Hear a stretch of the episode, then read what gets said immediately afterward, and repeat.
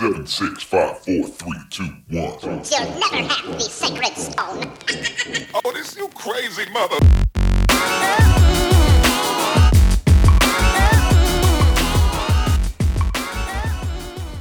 Bueno, buenas noches a todos. Hoy en Migajas nos encontramos celebrando el episodio número diez. Eh, mi nombre es William. Y Robert. Y hoy estaremos hablando de qué es blockchain. Vamos a hablar de la tecnología que todo el mundo está llamando revolucionaria, que es el blockchain. Vamos a hablar de cómo puede ayudar eh, a Puerto Rico y al mundo. Y vamos a ayudar, vamos a ver casos especiales. Sí, pues vamos a empezar por lo básico, que es blockchain. Eh, de verdad, algo no sencillo de explicar. No, o sea, vamos a definir blockchain a lo clásico. Blockchain es una cadena de bloques. Una cadena de bloques y, te, y al final del día es una cadena de bloques. Es algo tecnológico, voy a intentar explicarlo rápido, sencillo, que todo el mundo lo pueda en, en, entender. Empezamos. Bueno, para entender blockchain hay que entender que es un sistema de, de, de sistemas, de computadoras descentralizado. Un sistema de sistemas. Descentralizado. Lo importante es que es un sistema descentralizado. Esta es la versión de Willy Maestro. Sí. eh, las ventajas que nos brinda el blockchain es que nos da confianza. Ok. Eh, ok. Entonces, ¿cómo vamos a, vamos a ir en, en lo que es blockchain que lo hace único? En cualquier comunicación de computadora o sistema, siempre se hace un request de una computadora cliente a un servidor. El servidor responde y le da al cliente. Estamos hablando a nivel de, de, de business o a nivel de servicio. Nivel de servicio. Exacto. Cuando vamos, a hablar de, servicio? cuando vamos a hablar de blockchain, imagínense un grupo de computadoras que están conectadas en una red, que una es el guardia de la otra, una se vigila a la otra. Sí, la, la diferencia más grande es que cuando tú hablas de las relaciones de hoy en día, cliente-servidor, siempre todo el mundo se va a conectar al servidor, a Exacto. un data center, y eso se llama un sistema centralizado. Pero en el blockchain, todas las, conecta- las computadoras están conectadas entre sí y no hay alguien específicamente que manda.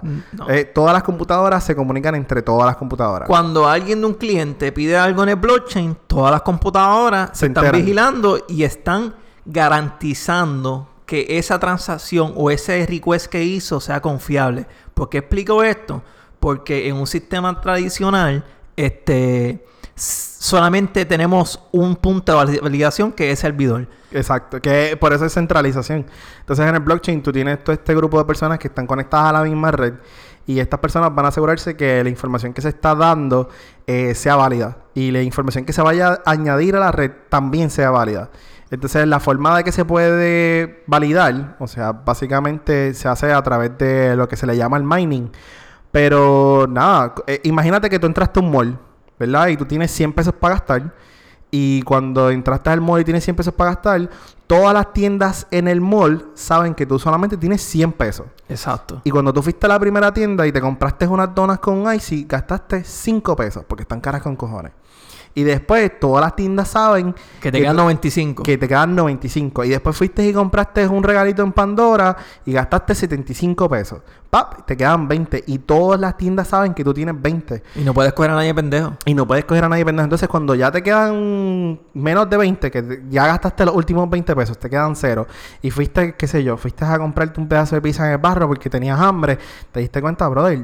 Eh, tú no tienes chavos. Yo no y no solamente él se dio cuenta, él se van a dar cuenta todas las tiendas. Todas las tiendas saben que tú, tú eres un pelado. Entonces, de aquí que entra en la palabra blockchain, un grupo de transacciones se encapsulan en un bloque y este bloque se, se le añade un nivel de seguridad, que no voy a entrar en detalles de eso porque eso es bien técnico en computadora, de hashing, algoritmos, que es lo que hace más seguro todavía. Y estos bloques son secuenciales. Me explico. Tú no puedes sacar un bloque de la cadena porque se rompe. Ese bloque que se rompe es la transacción mala y no la va a ignorar porque la cadena es sin orden específico validado. Literalmente por eso es que es blockchain. La cadena de bloque.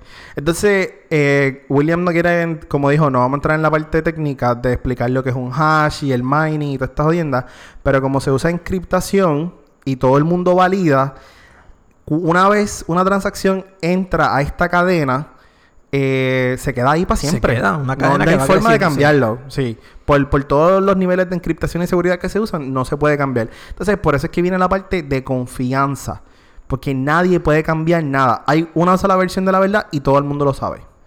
Exacto. Entonces, todas las transacciones, o sea, dependiendo del blockchain, Vas a, tú vas a poner tus transacciones en tu bloquecito, pa, pa, pa, pa, pa, y el bloquecito lo vas a añadir allá a una cadena que no se va a poder cambiar nunca en la vida. Está, estamos hablando de que es blockchain. Bien genérico, lo podemos explicar rápido. Pero esto es importante porque blockchain no abre, es una forma de implementar una comunicación, en, un, un servicio de comunicación entre sistemas. Entre sistemas. Esto nos abre mil formas de poder hacer las cosas diferentes hoy en día. Todo lo que hacemos hoy, hoy en día, usando tecnología, podemos aplicar la tecnología blockchain. Pues claro, porque cuando tú vienes a pensar, tú dices, ah, pero son transacciones. Y tú piensas, transacciones nada más pueden ser... Dinero, cambio. Piensa en dinero, en transacciones. Piensa en dinero, pero la realidad es que no. Una transacción es un cambio de cualquier objeto. O sea, cual, un cambio en data, un cambio en información... Eh, es una transacción. Se, se, se, se le dice que es una transacción. Cuando tú compraste en un pedazo de pizza, hiciste una transacción de dinero. Pero cuando tú pediste información a una base de datos, cuando tú creaste una cuenta, hay una transacción en un servicio, en el background.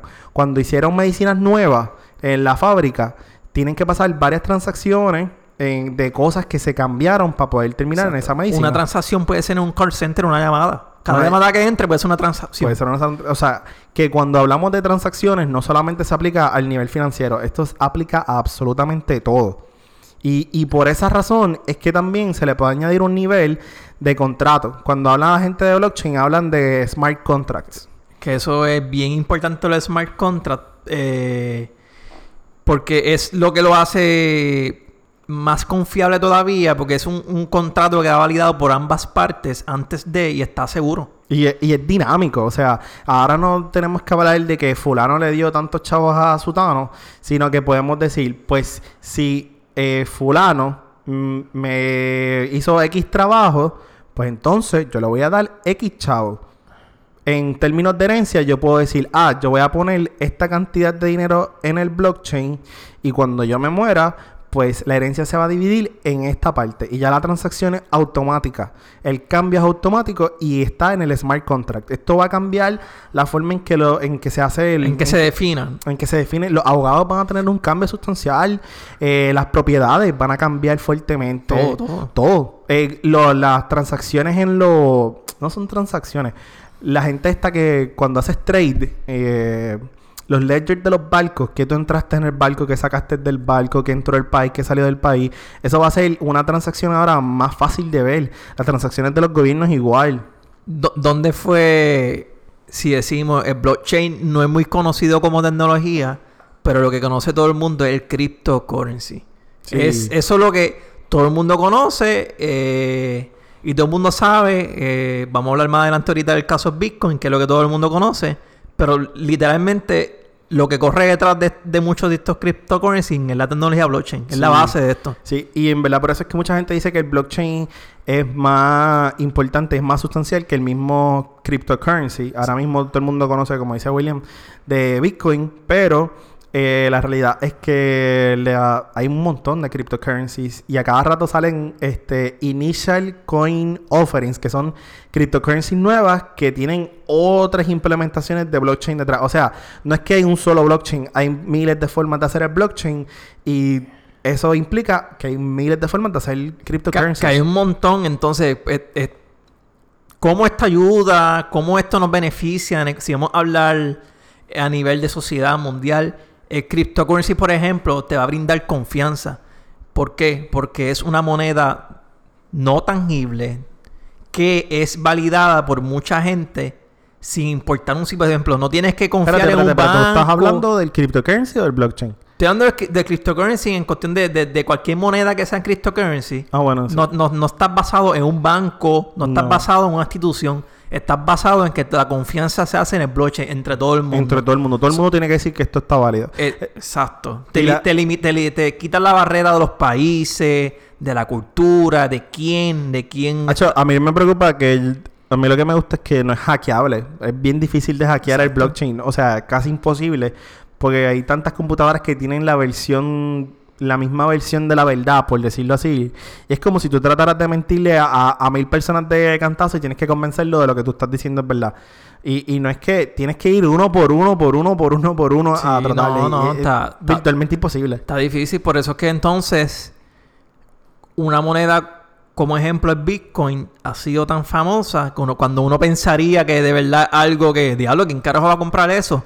Pero es que, es que das confianza. Y si la gente confía en, en confía que su dinero está safe, mira, lo, lo van a, lo van a comprar. Lo, lo van a usar. Aunque también mucha gente, este, yo no sé si te acuerdas esta cosa, el término hodl.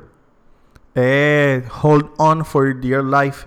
Mucha gente estaba viendo los cryptocurrencies como forma de inversión. Y lo que estaban haciendo era como que, ah, pues me voy a comprar este cryptocurrency, cryptocurrency y voy a esperar que explote y que gane un montón de chavos, porque eso se va a convertir. Y en verdad es, es problemático pensar así, porque realmente es una moneda que se supone que se cambie en el blockchain. Exacto, so. Es una moneda y, y el valor está determinado por muchos factores, no por uno solamente. Son otros veinte pesos. Sí. Y además, eh, creo que son finitos. Sí, en no casi son infinitos. No, casi todos los blockchains tienen una cantidad finita y eso es lo que hace que se aumente su valor. Porque a ma- mayor demanda, pues ma- mayor el precio. Este, porque como son una cantidad limitada, o sea, hay una cantidad, hay, por ejemplo, de los bitcoins específicamente hay una cantidad, creo que son como Ve- veintiuno, pero no sé si es veintiún billón o veintiún millón, pero son, creo que son veintiún millones de bitcoins y cada vez que van saliendo más se hace más difícil. O sea, que tú tienes dos formas de conseguir un bitcoin. Tú puedes minar, que es básicamente validando los bloques de las transacciones para tú poder conseguir el bitcoin, o tú puedes comprarlo y puedes esperar que suba el precio. No, y eso es lo interesante, que la recompensa es minar. Y dirás, ¿cómo carajo yo me recompensan a mí por minar? No, porque tú usaste computer power. Sí. En vez de usar, man, pensar que usamos para hacer el billete de a uno, usamos una fábrica, usamos humanos y etcétera para hacerlo. Pues para usarle el Bitcoin usamos computadora.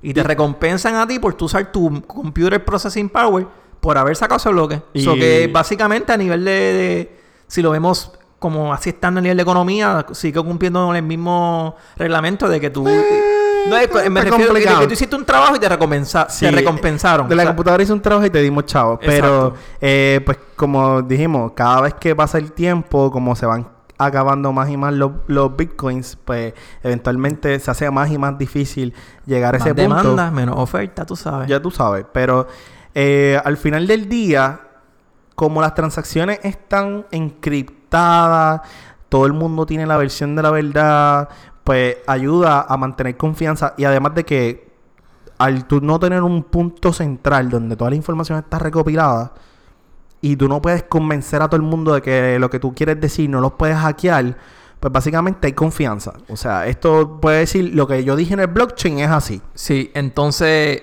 esta tecnología se está empezando a ver ahora cómo se usa, no solamente para el sector público como en cryptocurrency. Muchas compañías grandes están adoptándola y aplicándola para sus pro- propios negocios. Sus propios procesos. Sí. Entonces, una farmacia, por ejemplo, puede utilizarlo en cuando va a hacer medicina porque va a decir, ok, yo hice el lote cincuenta. El lote cincuenta vino de todos estos químicos que usamos, este lote, este lote, este lote, y consumimos tanto, tanto y tanto. Y eso está ahí de por vida. Sí. Y ya tú sabes automáticamente cuánto gastaste. En los hospitales puedes decir cuántas medicinas gastaste por paciente, cuánto eh, dinero estás gastando por departamento. Y todo el mundo lo valida. Y todo el mundo dice, ok, esto estamos de acuerdo, esto fue lo que pasó. Exacto, en una compañía que sea mundial, pueden tener un blockchain y pueden validar todas las cosas de todas las, re- de todas las regiones que tengan en su... Yo vi que lo estaban usando para pa validar de dónde venía la comida, mano. O sea, sí, como que, ah, yo quiero ver de dónde vino esta comida, pues tú la vas, básicamente la validas en el blockchain. Tú dices, no, pues esto vino de aquí, que vino de acá, que vino de acá, que vino de un agricultor en allá en Groenlandia. Y eso queda un récord. Y eso queda un récord ahí permanente. Que no se puede modificar. No. Entonces, en el país más adelantado, que es Estonia, por lo menos Estonia en verdad está bien dura en está términos de, de tecnología. Busca información de Estonia. Ellos estaban pensando usarlo para hacer I Ds. So, imagínate tú que en vez de tú vas a andar con tu I D, que va a ser virtual, pero ahí está toda tu información. Ajá. Y está encriptada y solamente tú tienes acceso y tú la puedes sacar y tú la puedes dar. Creo que, que era como, como... Era un plástico, pero lo que tenía era como que el valor de tu... No sé si... El, el valor de tu... ¿Cómo se puede decir? De tu smart contract. Va, pues sí, eh, digamos como el valor de tu bloque. De, el valor de tu bloque lo tienes ahí, lo escanean y todo el mundo valida, sí, que esa información es correcta y exacto, saben. Exacto. Y yo diría que eso es la forma ahora mismo más segura de uno poder tener una identidad de uno. Sí. Cuando y... tú tienes ahora mismo, te escuchas, ah, aquí eran los servidores de Apple, ah, aquí eran los servidores de Google, ah, hicieron un, un, un leak de Equifax y robaron identidades. Con esto no va a pasar. Eso no va a pasar. No, entonces también lo podemos ver... A menos ver... que exploten todo el blockchain. eso, eso, es, eso es verdad. Lo, también lo podemos ver en los seguros. O sea, yo estoy pagando un seguro. Ah, pues me pasó esto. Yo hice la reclamación, ¡pap! Me pagaron para atrás automático porque se cumplieron las condiciones del contrato. Entonces, eh, aún así, eh, no todo es, tan, es bello y bonito. Entonces, siempre tiene que haber algo malo. Y una de las cosas más malas es, como estábamos hablando ahorita, lo del hodl. Tú piensas como que, ah, voy a comprar un, blockchain, un Bitcoin ahora y voy a esperar que explote el valor. Pero la realidad es que así mismo como han subido, así mismo se han escrachado. Lo que pasa es que como no hay una forma de predecir su valor, es difícil. Entonces sube y baja, la gente se asusta, la empieza gente a vender. Asusta. Bueno, un, blo- un Bitcoin el año pasado costaba casi veintiséis mil pesos. Y ahora hoy, están, están como en seis mil. Hoy están como en seis mil. O sea... Suben y bajan, pero es que suben y bajan por eso mismo. Porque... Y hay tiendas que cobraban, que cobran con Bitcoin. Tú sabes, tú te imaginas pagar... en algunos lugares aceptaba Bitcoin para, para pagar. ¿Tú te imaginas todo el pagado un fucking Subway, un sándwich de Subway con cinco Bitcoins hace un par de años? O sea, la compañía tiene eso y vale un cojón ahora, sí, como quiera. Sí. Aunque hayan escrachado, vale un montón. Entonces, ahora mismo, eso es un problema. Es demasiado inestable. El dólar es un dólar hoy, es un dólar mañana. ¿Por qué? Pues va a perder el valor por la inflación. Pierde como tres por ciento de valor, sí, por año. Pero es mucho más estable que el fucking Bitcoin. Es que también que tiene que, que ver con, con, con ciertas cosas de, de política, eh, de, de, de la economía del país. Aquí no estamos pasando en ninguna economía de ningún país. Esa no, otra. Exacto. Tien, tiene que estabilizarse. Porque si no se estabiliza, tú no vas a poder pagar con...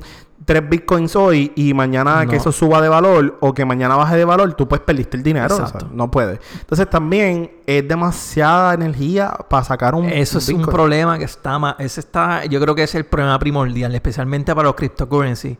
El blockchain es un proceso, como me mencionado muchas veces, seguro, pero no es un proceso rápido. ¿Por qué? Porque es un proceso que requiere mucho computer... Eh, computer power. Computer power. Computer power se traduce a energía. La energía en Puerto Rico está cara con cojones. Eh, en Puerto Rico. En, Puer- en Puerto Rico. En Puerto Rico, pero tú sabes que para sacar un Bitcoin ahora mismo tú consumes la energía de casi un país entero. Eso está ridículo. Son servidores tras servidores tras servidores. Un país, un país pequeño, pero como quiera un país. Sí, está, está, está. Es, es mucha energía. Entonces, ah, están las placas solares, pero también eso vale caro también, ¿sabes? Sí, que, es demasiada inversión. O sea, que mucha inversión. O sea, que ese, ese es uno de los problemas. Eh, yo entiendo que, que, en mi opinión, puede ser uno de los problemas, pero eh, es bueno que esté, porque si fuera muy fácil... Eh, Tampoco va... No, no, no veríamos el cambio. Ajá, todo el mundo lo hace. Entonces sería más fácil también, yo creo, que de hackearlo también. Porque, ¿sabes? Sería más... Sería más fácil de, de, de... Tratar de hackearlo porque no te va a costar tanto Exacto. tiempo. Exacto. A ti no te cuesta nada estar bregando con un Bitcoin. Pero si tú quieres ahora mismo estar traqueteando con Bitcoin, te va a costar mucho. ¿No? Reduce ese por ciento de cuántas personas o cosas pueden estar bregando con eso. Y eso eso es, pues, es complejo. Pero la tecnología, a medida que pasa el tiempo, esto ya lleva un par de años, a medida que pasa el tiempo va a seguir mejorando y vamos a encontrar una forma eficiente de sacar un Bitcoin... Este, y mantenerlo estable. Sí, es, ahora es cuestión mi, de tiempo. Ahora mismo están sacando hardware específicamente diseñado con unos sistemas para procesar Bitcoin. Sí, ahora mismo bien. Se usan las computadoras normales que tú tienes en tu casa. Se le pueden usar tarjetas de videos para minear. Se pueden usar el procesador. Pero ahora mismo están diseñando hardware específicamente para, para esto. Entonces, también es bien lento. O sea, si tú quieres añadir un bloque o tú quieres añadir una transacción, por lo menos en Bitcoin te toma diez minutos por transacción. Es que... Es que, es que... ¿Tú te imaginas tú pagar con, con tu tarjeta de Bitcoin? Pa- tienes que esperar diez minutitos ahí en lo que sale la transacción. Mira, te puedo comparar eso con... No con, me imagino. Con gente, tú pagar el peaje cuando lo pagabas antes con el menudo y pagarlo ahora con el puente. Es, es, es lo mismo es con el puente. Cosa, tú confías en ese puente nada más, en, el, en, el, en los que están autoexpresos. Tú confías... Que eso no, va a pasar. No, bueno, en Puerto Rico no fallan esos cabrones. Te cobran hasta de más. Y te cobran de más. Te cobran de más. Te cobran más. Antes, cuando yo echaba el puto menudo en la canasta, yo sabía lo que estaba pagando y siempre me levantaba el palito ese. Siempre. Y eso nunca fallaba. Pero... Era más lento. Era más lento. Y habían tapones. Exacto. Pero igual que el expreso, este, eh, va a cambiar. Pero ahora mismo, Visa, por ejemplo, hace... Este, puede... Trans, este, puede validar cinco mil transacciones por segundo. cinco mil. Eso es un cojón por segundo. O sea, hay, hay demás. Pero es un sistema centralizado. En Bitcoin, por ejemplo, diez minutos por transacción. Está, hay, hay mucho que mejorar. Yo, yo, yo prefiero siempre negociar un poco de velocidad que por seguridad. Pero hay que llegar a un balance. Sí, o sea, ¿cuánto tiempo tú estás dispuesto a esperar? Bájamelo por lo menos un minuto, dos minutos. Pero que tú estás dispuesto a pagar un café y tener que esperar un minuto por la transacción. Sí. O, yo, yo diría, ok, yo te pagué, pero tú sabes que esos chavos van. O sea, sí o sí. Un minutito, lo que ha hecho la azúcar, lo meneo. Yo vi que, haciendo research para esto, vi que el Bitcoin estaba haciendo el Lightning Network para tratar de bajarlo como que a un minuto por transacción. Eh, un minuto, un minuto está negocio. Un minuto, un minuto podemos empezar, ¿sabes? Está razonable. Ahora mismo también estamos hablando siempre de Bitcoin, como que es el ejemplo más grande de blockchain, pero hay miles. Walmart está usándolos para su comida. Sí. Están usando la industria del diamante para validar, que, para validar, que esto es interesante, para validar que tus, el dinero de la compra de los diamantes no se esté yendo para cosas de guerra uh-huh. o, o cosas malas. Yo creo que lo podemos usar en Puerto Rico para velar todos los contratitos, para velar las transacciones. Eso está bueno, eso está bueno. Los, los, las cosas de las campañas, para dónde se fueron los chavos. Eso estaría bueno. Pero yo quería, quisiera ver un, el blockchain público de las campañas y toda esa mierda. Entonces, además de que hay un montón y eventualmente algunas van a eliminarse, algunas van a dejar de existir, tenemos que eh, hay una forma de tú poder cambiar el blockchain en el ataque del cincuenta y uno por ciento. Y esto es medio técnico, pero es que si tú... Si tú eres dueño del cincuenta y uno por ciento de las personas que validan, o en este caso los nodos que validan las transacciones, tú puedes entonces, básicamente, tú dominas el blockchain y tú, pues, lo que tú dices va. So que eso, pues, eso se le llama el ataque del cincuenta y uno por ciento, pero es bien difícil tú llegar a cincuenta y uno por ciento de los nodos, pero si tú tienes suficiente chavo, tienes suficiente power, pues lo puedes hacer. Pero exacto, esto no aplicaría en una industria privada. En una industria privada, exacto. Exacto, ellos lo pueden hacer más fácil y rápido. Porque claro, ellos pueden tener, ellos son cien por ciento los dueños de sus nodos. Exacto, pero en, en caso de una pública, pues sería algo que hay que estar velando. Y, y hay que estar velando también, entre todos los blockchains que están saliendo ahora, que en verdad haya descentralización. Porque si como quiera todo se depende de unos sí. servidores no, y hay un data center, pues no vale la pena. Lo, que esto es lo lindo, lo lindo de esto es esto, lo, lo lindo es que no es, es un solo sitio, podemos... A, que no depende de nadie. Lo puedes hacer como te salga. Exacto. Y, y en verdad, eso, esta tecnología va a ayudarnos en Puerto Rico, en, en el mundo, en las transacciones, en las finanzas, en arte, en comida, en salud, en todo. O sea, ya esto de que en el futuro, esto de que tener el Real I D, tener un pasaporte, tener un seguro social... Lo puedes hacer por el big, por el blockchain, perdón, y lo puedes hacer desde tu casa y vas a estar seguro. Y, y siempre... Y tú puedes confiar que lo que dice ahí, eso es lo que es. Yo estoy loco por ver blockchains públicos, pero ahora mismo están creciendo mucho los privados. Y estoy loco por ver que, cuáles son las implementaciones que van a hacer y, los, y cómo van a ayudar a los procesos a ser mejores, más eficientes. Eh, en, en Puerto Rico podemos ver que... que esto es bien, nos puede impactar y ser bueno. Puerto Rico siempre, por alguna razón, es uno, si somos territorio americano y siempre implementamos muchas tecnologías nuevas, intentamos por lo menos probarlas. Sí, sí. Ya ese problema tú vienes, que, que hay mucha gente por ahí hablando eh, de bitcoins, bitcoin billionaires. Sí, es que siempre quieren probar las cosas aquí porque hay unas leyes que siempre ayudan, pero... Uy. Esas leyes están bien buenas. Pero en general sería bien mucho, mucho, muy bueno para Puerto Rico el Bitcoin para manejar cosas del gobierno que ahora mismo está malísimo. Exacto. Ayudaría a muchas ramas del gobierno y, ayuda, y ayudaría mucho a la corrupción. Claro, ay- ayudaría a manejar la corrupción. Pero, y aquí es que viene un pero bien grande. Hay un grupo de personas que deben haber escuchado por ahí en noticias que llegaron a Puerto Rico, que son personas que han invertido de alguna forma u otra y son billonarios. O tienen un par de millones por lo menos y han venido a Puerto Rico por los incentivos de la ley veinte y la ley veintidós. Qué raro, ¿verdad? Sí, no. O sea, convenientemente llegaron sí. aquí con sus chavitos. Hay un, hay un mundo, pero quieren invertir millones de en cosas de blockchain de y Bitcoin y sí. aquí en Puerto Rico. Voy por Puerto Rico ¿por qué? Porque es que, es que son tan... Ellos necesitan de mi ayuda. Sí. Ellos quieren que yo los ayude. Mira, brother. Veniste aquí porque te quieres ahorrar un par de pesos. Mira, te voy a decir mi opinión personal. Eh, vamos a hablar... del caso de Brock Pierce, que quiero hablar de él. Estoy loco de hablar de él.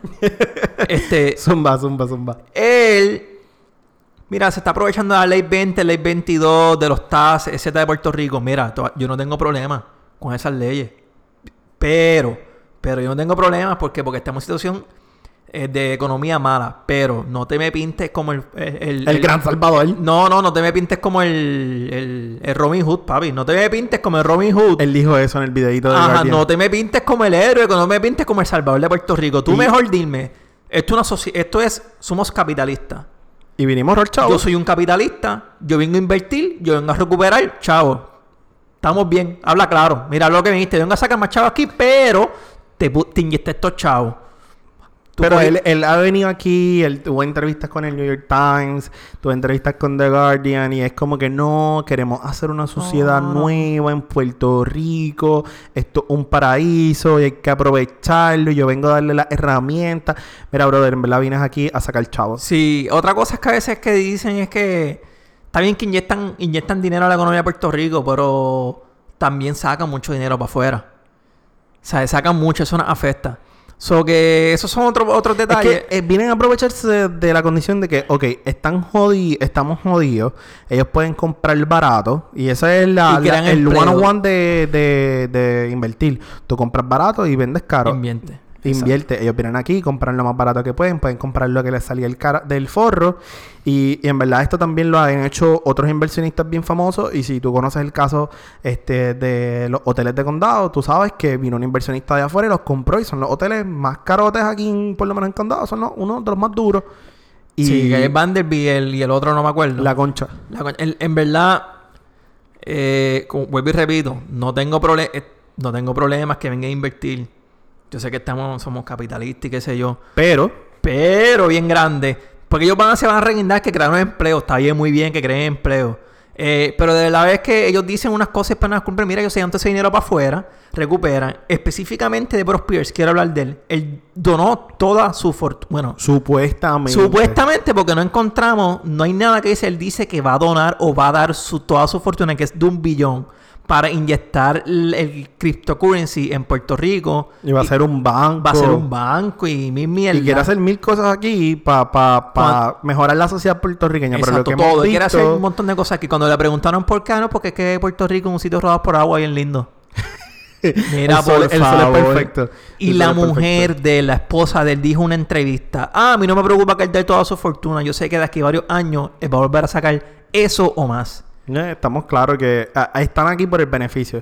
Y, y ahora mismo queremos queremos preguntarle a ustedes qué otros cryptocurrencies o blockchains o, o qué otras implementaciones ustedes quieren ver, o si quieren, están de acuerdo con gente como Brock Pierce que vengan a Puerto Rico a invertir y pues a beneficiarse de estos benef- de estos incentivos. Sí, esperamos también que hayan uh, podido aprender que blockchain es algo que han escuchado. Creo, espero que hayan escuchado y espero que hayan salido con una mejor explicación y lo puedan entender. Así que, como siempre, nos pueden seguir en todas las redes sociales, en Instagram como Migajas Podcast, en Twitter como Migajas Podcast. Eh, queremos escuchar sus feedback, queremos que nos comenten. Vamos a estar publicando siempre constantemente. Eh, mi nombre es William. Y Robert. Buenas noches a todos.